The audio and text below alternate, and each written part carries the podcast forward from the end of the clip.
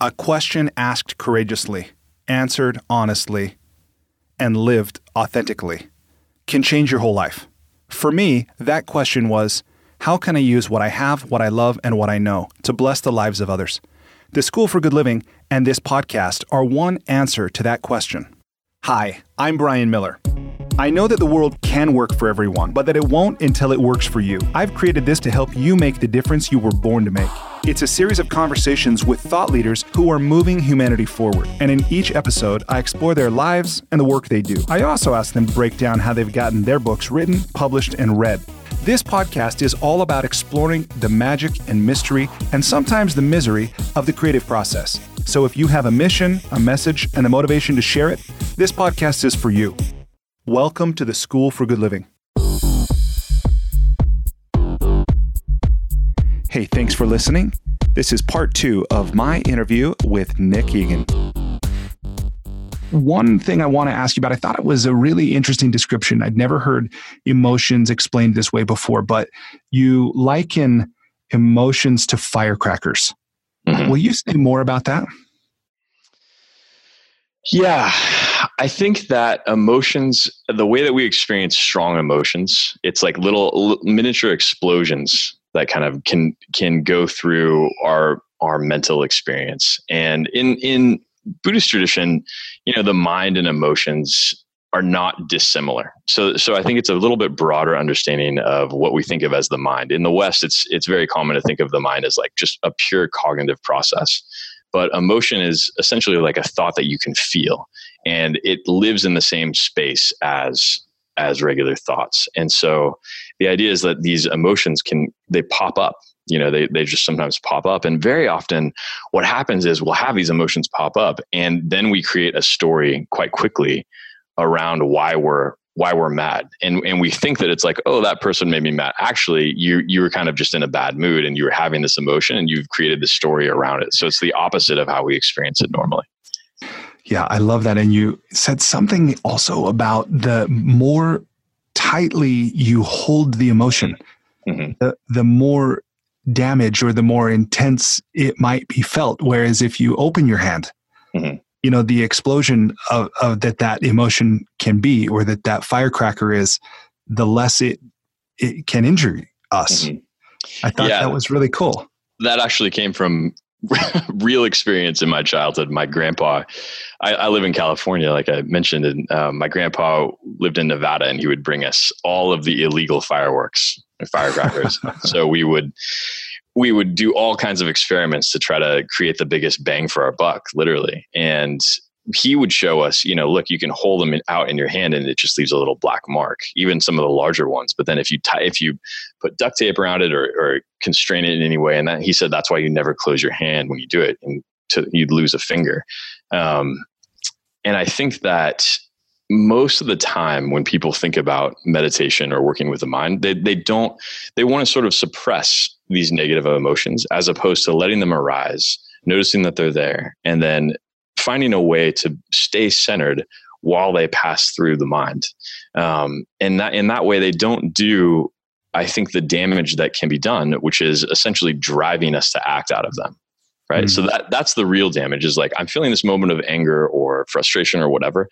And then I act in a way that expresses that. And then it becomes a self-fulfilling loop um, yeah. Now I've just created this habit that I'm going to continue to act on every time I get frustrated, and it can just increase and it becomes this negative spiral. And so that's that's what that's about. For people who are listening that maybe haven't either really tried meditation or they have tried it and they felt like I don't know how to do this or I'm not sure it's working. I know this is maybe a really big question, but what do you say to those people who are either skeptical or they've tried it and they're not sure it, it quote mm-hmm. unquote works? Yeah, I mean the the quote unquote works piece that's very similar to you know do does exercise work you know i mean it works it may not work if you're not exercising properly or if you don't have the right trainer or if you don't go frequently enough I mean, there's all kinds of reasons why exercise might quote unquote not work but uh-huh. we, we know that it has worked for people in the past and it could work for us in the right circumstance to get us as fit as we would like to be um, and i would say it's not it's it is simple. Uh, it's not necessarily easy, but it also sometimes is easy. And it depends on, I think, the person, some personality, and also their experience level, the commitment that they've had to the practice. Um, and I would say that also, many, many people have not had great meditation instruction. And beca- because they're reading a book or they're listening to a tape or on the flip side, you know, they go to a temple and somebody's giving them this very sort of rigid instruction that's not tailored to their language and their understanding of the world.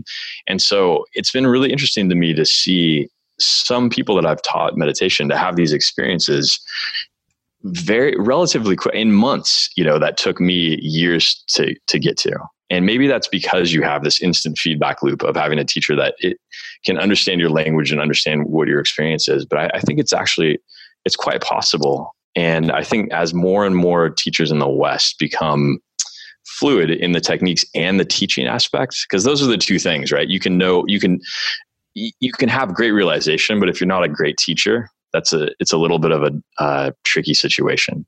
Um, yeah. But as more people get to that level, it'll become more and more common. Yeah, it seems to be um, becoming more common for sure. And I know that many things, you know, cycle styles and, and fashion and, you know, activities and even foods. I mean, mm-hmm. Whether we like it to or not, pumpkin spice is it's going to come back, you know? right.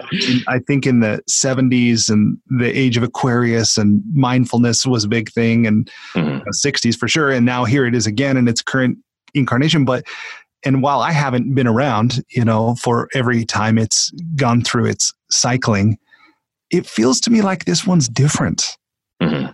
You know, it feels to me like, and and this is just the way I'm interpreting, you know, history and current experiences that, you know, as a society we've had a lot of success materially. We've, you know, we've conquered or eliminated many diseases and man we've been able to build some pretty cool machines and technology and buildings and things like that but at some point, we're many of us are sitting here, you know, where our primary concerns are not food or where are we going to sleep or how are we going to avoid our enemies, and instead we're, you know, working our nine to fives, going, you know, paying our mortgage, living for the weekend, mm-hmm. thinking, is this all there is? Like, is this is this really it?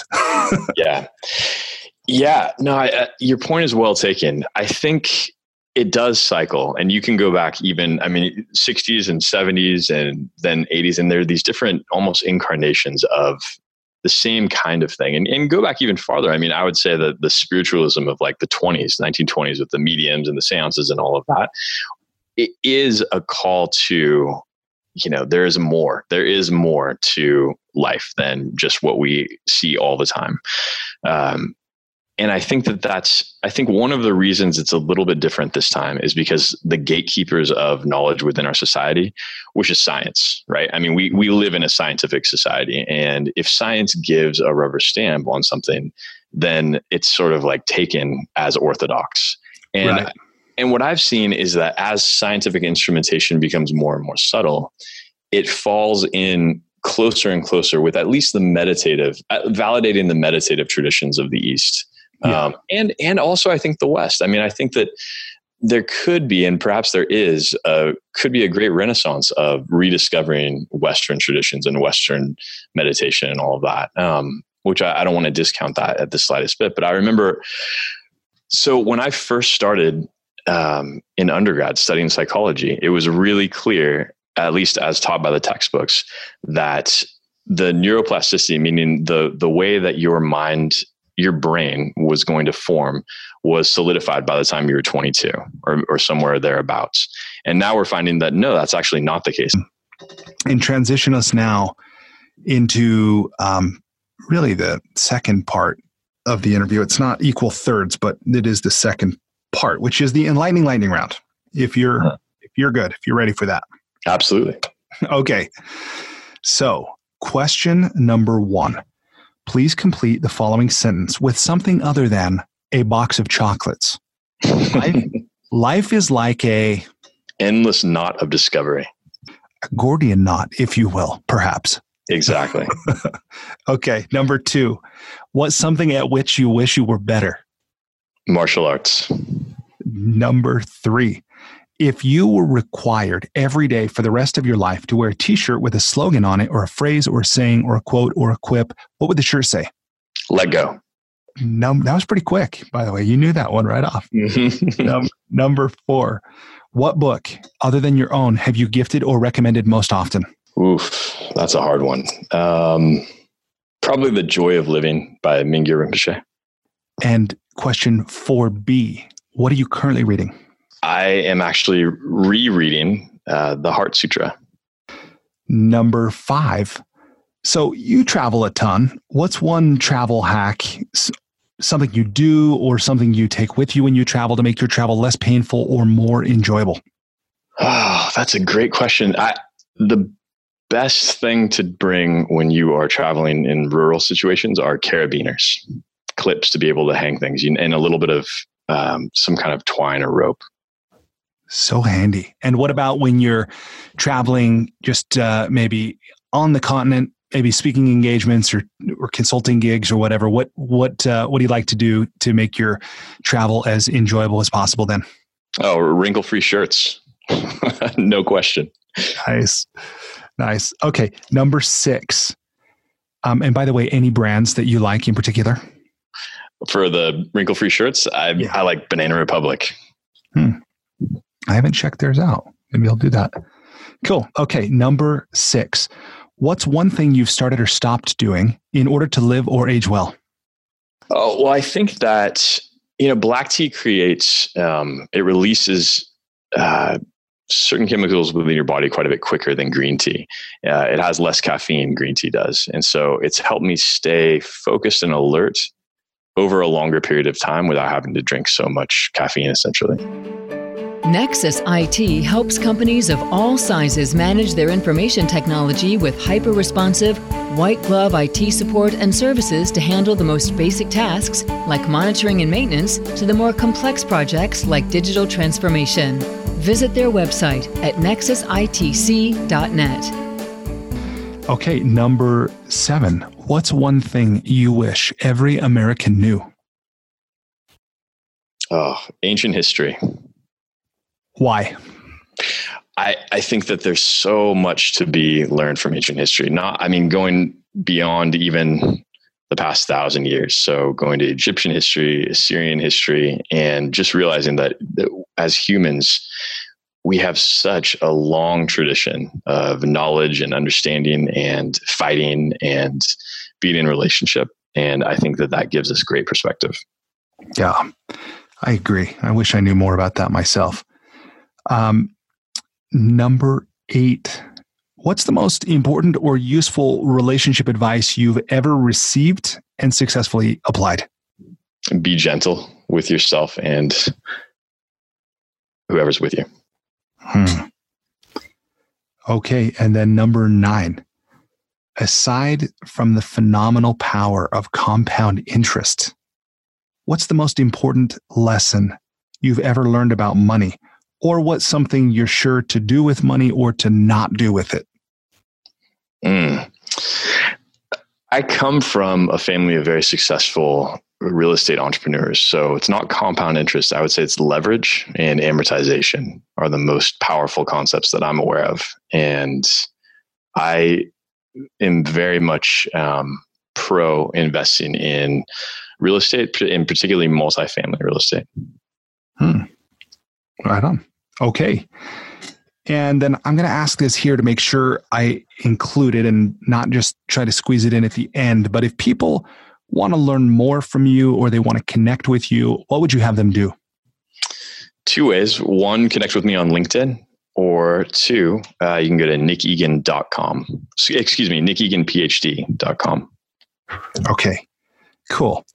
And then the other thing that I want to be sure to say here as well is that as an expression of gratitude to you for making time to chat with me and share of your wisdom and, and your experience with everybody who's listening, um, I've gone on kiva.org and I've made a $100 microloan to a woman named Taslima who's in Alipurduar, India. Mm. Uh, that she'll use this money to purchase wood and planks and bamboo to expand her shuttering business to improve the quality of life in her community and for herself and her family. So thank you for giving me a reason to go and make that microloan. Fantastic. Thank you very much, Brian. I appreciate that. Yeah, my pleasure. Okay, so the last part of uh, of the conversation here that I want to ask about is well, before I ask about the creativity and the writing component, um, let me ask you this: what what didn't I ask? What did I what did I not ask, or what did you want to talk about that maybe we didn't touch on yet, if anything? I I mean, I think I have loved how the conversation has really focused on what I would consider philosophy and spirituality, and so I, I'm very happy with that. It's not something I get to talk about at such a deep level on podcasts very often. And so I would not add anything to it. Awesome. Well, good. Well, I've enjoyed, I very much enjoyed the conversation to this point, and I, I believe, um, you know, people who've tuned in have as well. At least I hope they have. And at the same time, I hope that people listening are able to take something, even if it's only inspiration or an idea, you know, that gives them you know insight into something that's possible a way that they can be or stop being you know something like that. Because as much as i love philosophy i also love practicality. And maybe that's the westerner in me as well is how can i use this? How can i make it into something that will accomplish something? But yeah. There's a saying in tibet it's it says um, if you only study philosophy and don't practice it's like climbing a mountain with no hands. And if you only practice and don't study philosophy it's like climbing a mountain with no legs that you, you need to have both. Interesting. Wow, I like that. That's cool. Okay, so the last part of the conversation here, um, I want to ask you about getting the book done, and both uh, because I, I, just love the creative process, and I'm always I know it's you know if there's a book on the shelf, it guaranteed that author took a different route from every other author who's got a book on the shelf. Mm-hmm. Um, let me start by asking you this. When did you first know that you were going to write this book? What was the moment that you had that clarity or that certainty?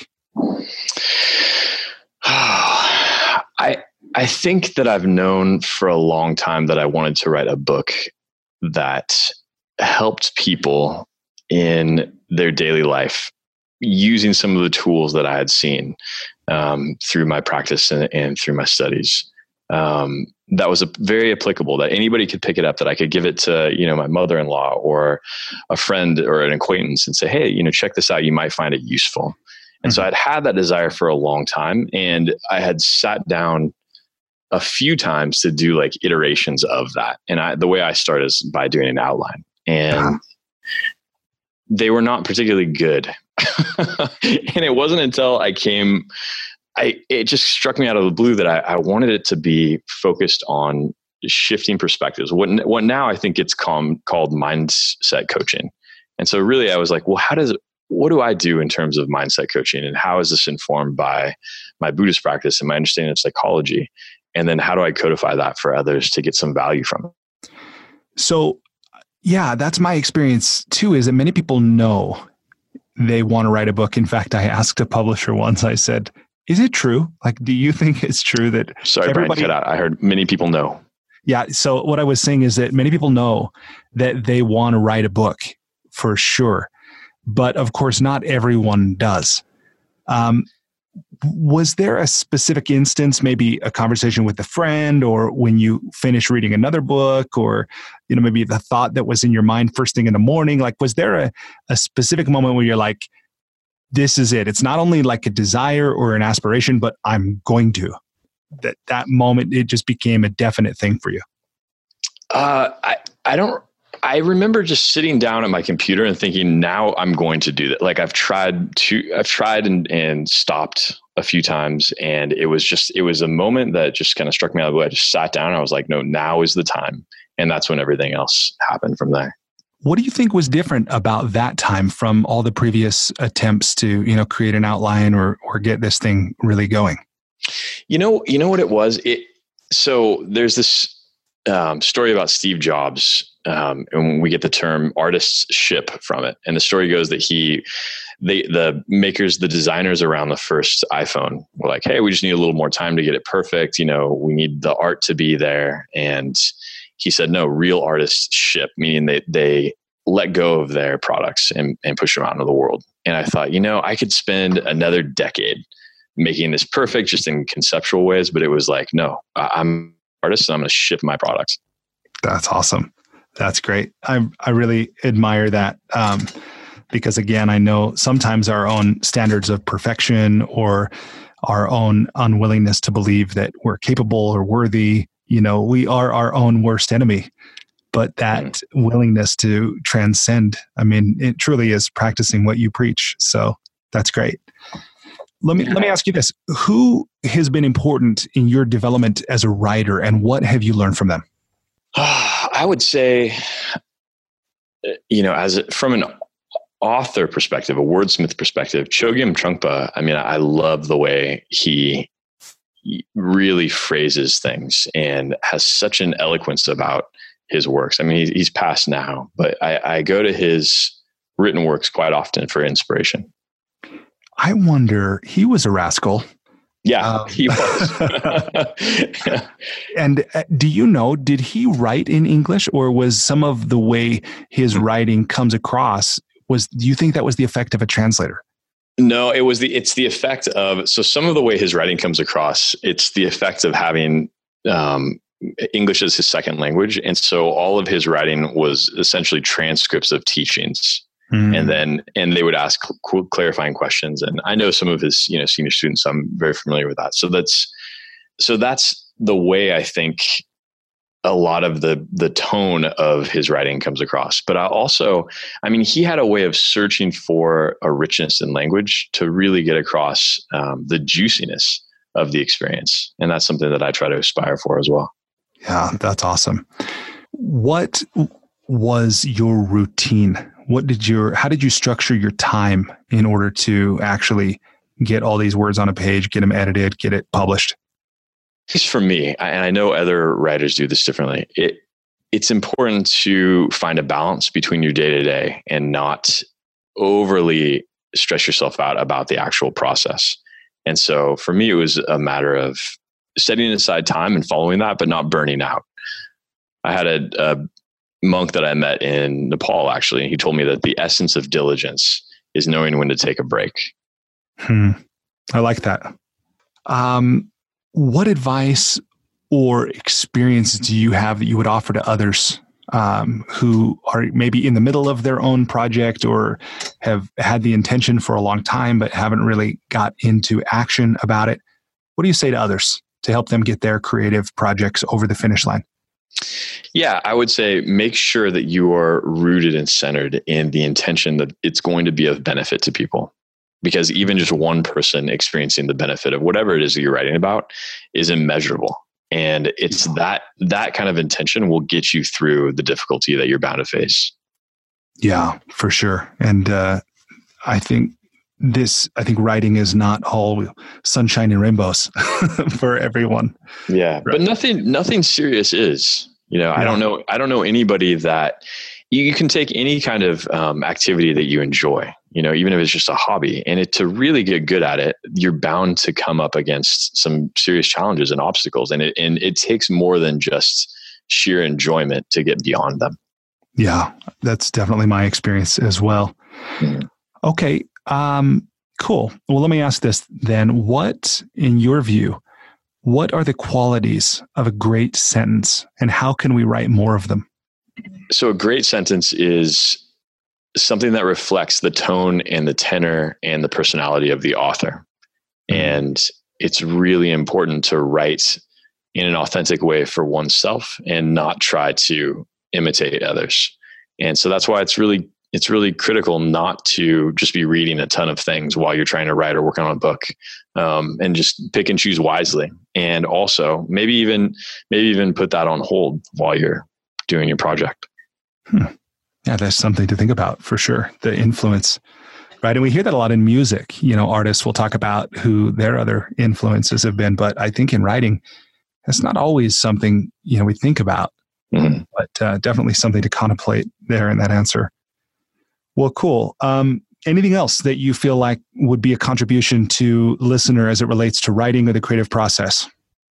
No, I think that if I were to just encourage people that I, I know it can seem long and arduous, and it is, but um, it can be so rewarding when you hear the impact that it makes on other people. So just stay with it, and if you need to, you know, find find a guide, find a resource to be able to help you push through. Yeah, no, that's that's great, and that brings something up for me that I do want to just ask about here as well, which is the fact that you you delivered a TED talk as well. That's in some ways a parallel to this book. Will you share a little bit about how your experience was and how important was that in really helping you get the book done as well? Sorry, Ryan, you cut out after the fact. Okay. So, what I was asking about is the fact that you have delivered a TED talk mm-hmm. uh, that, in some ways, is a parallel to this book. And what I'm interested to know is how important in the creation of the book was it for you to create and deliver the TED Talk? Yeah, for me personally, it was not particularly important. Um, I would say that much of what I teach and write about is there's similar kinds of themes. And so the idea of, you know, how do I how do I take the information that's in the book and use it in a podcast, for instance, or use it in a TED talk, or use it in a one day workshop. So it's like that that content that what I'm trying to move people towards is it, it, needs to be I need to know it deeply enough and experience it deeply enough to be able to make it accessible to people in any form. You know, whether that's a, a one hour coaching session with somebody or you know a 20 minute TED talk. Yeah. No, that that makes sense. Well, cool. Okay.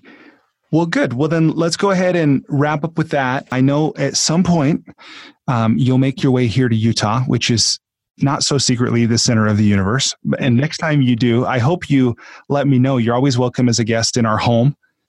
Oh, so, thank you. I really appreciate that. And I, yeah, next time I'm in Utah, absolutely. I have a good friend that lives over there. So that's great. great. And um, in the meantime, I wish you a whole bunch of success with this book. Congratulations on getting it done and getting it out in the world.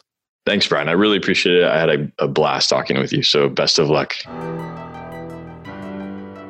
Despite living in an age where we have more comforts and conveniences than ever before, life isn't working for many people.